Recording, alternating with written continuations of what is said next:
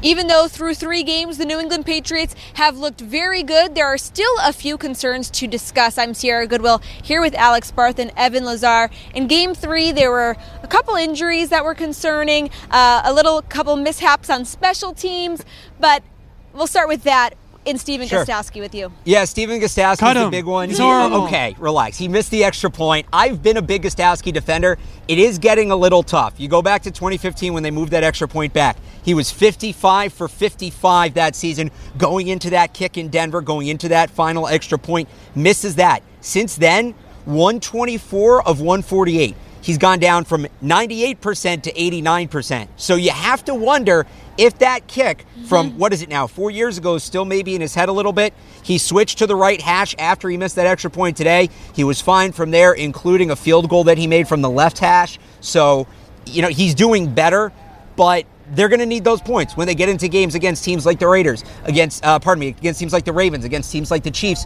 They're going to need those points, so it's something to monitor. On Gunner, too, you mentioned the mishaps. Everybody gets one. I know a lot of people thought back to Riley McCarron and he got cut based on one muffed punt. It's unfortunate that it happened. It's unfortunate the Jets scored, but the Patriots threw him back out there a couple more times. He was fine. It's not what you want to see, but I think he has a bit of a leash there. Yeah, I don't think this is a Riley McCarron situation for Gunner. But another concerning part of Sunday's game against the Jets were the injuries. We mentioned previously uh, that Julian Edelman was went to the locker room right before halftime and never returned. He was questionable and then ruled out. A positive development, though, after the game, he got X-rays on his rib. It was a rib chest. Uh, issue and they came back negative so an early positive sign and then another kind of surprising injury was Dont'a Hightower came out as uh, had a shoulder injury. No one saw it really during the game. There hasn't been video that has come out as of yet that we've seen, but definitely something to monitor. And we also mentioned Josh Gordon with the finger injury. Obviously, he came back in and, and was fine, but still sore, still banged up. Adam Butler seems to be fine, but a couple players, you know, getting it's week three. These nagging injuries kind of start to pile on, so definitely something to look out for. Yeah, and really, these are glorified preseason games, if we're being honest. Glorified Ne- might be a stretch. Next, next week against Buffalo is a real game,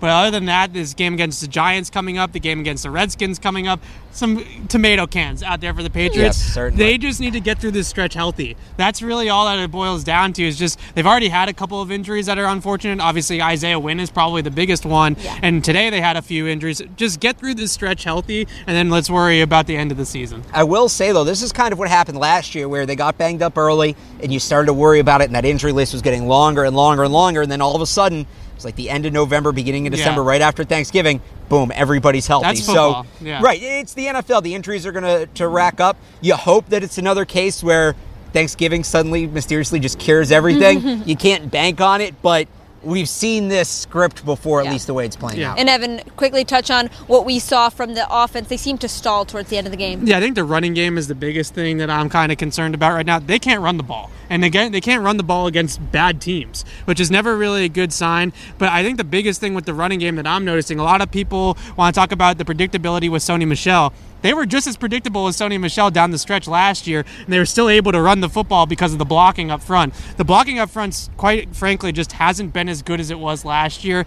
Obviously, they have the right guy leading the way in Dante Scarnecchia to figure this whole thing out. But as of right now, the injuries on the offensive line, the injury to James Develin, I think without having Rob Gronkowski out there as well blocking, all those things are adding up right now to this running game not being necessarily a strength of this team right now.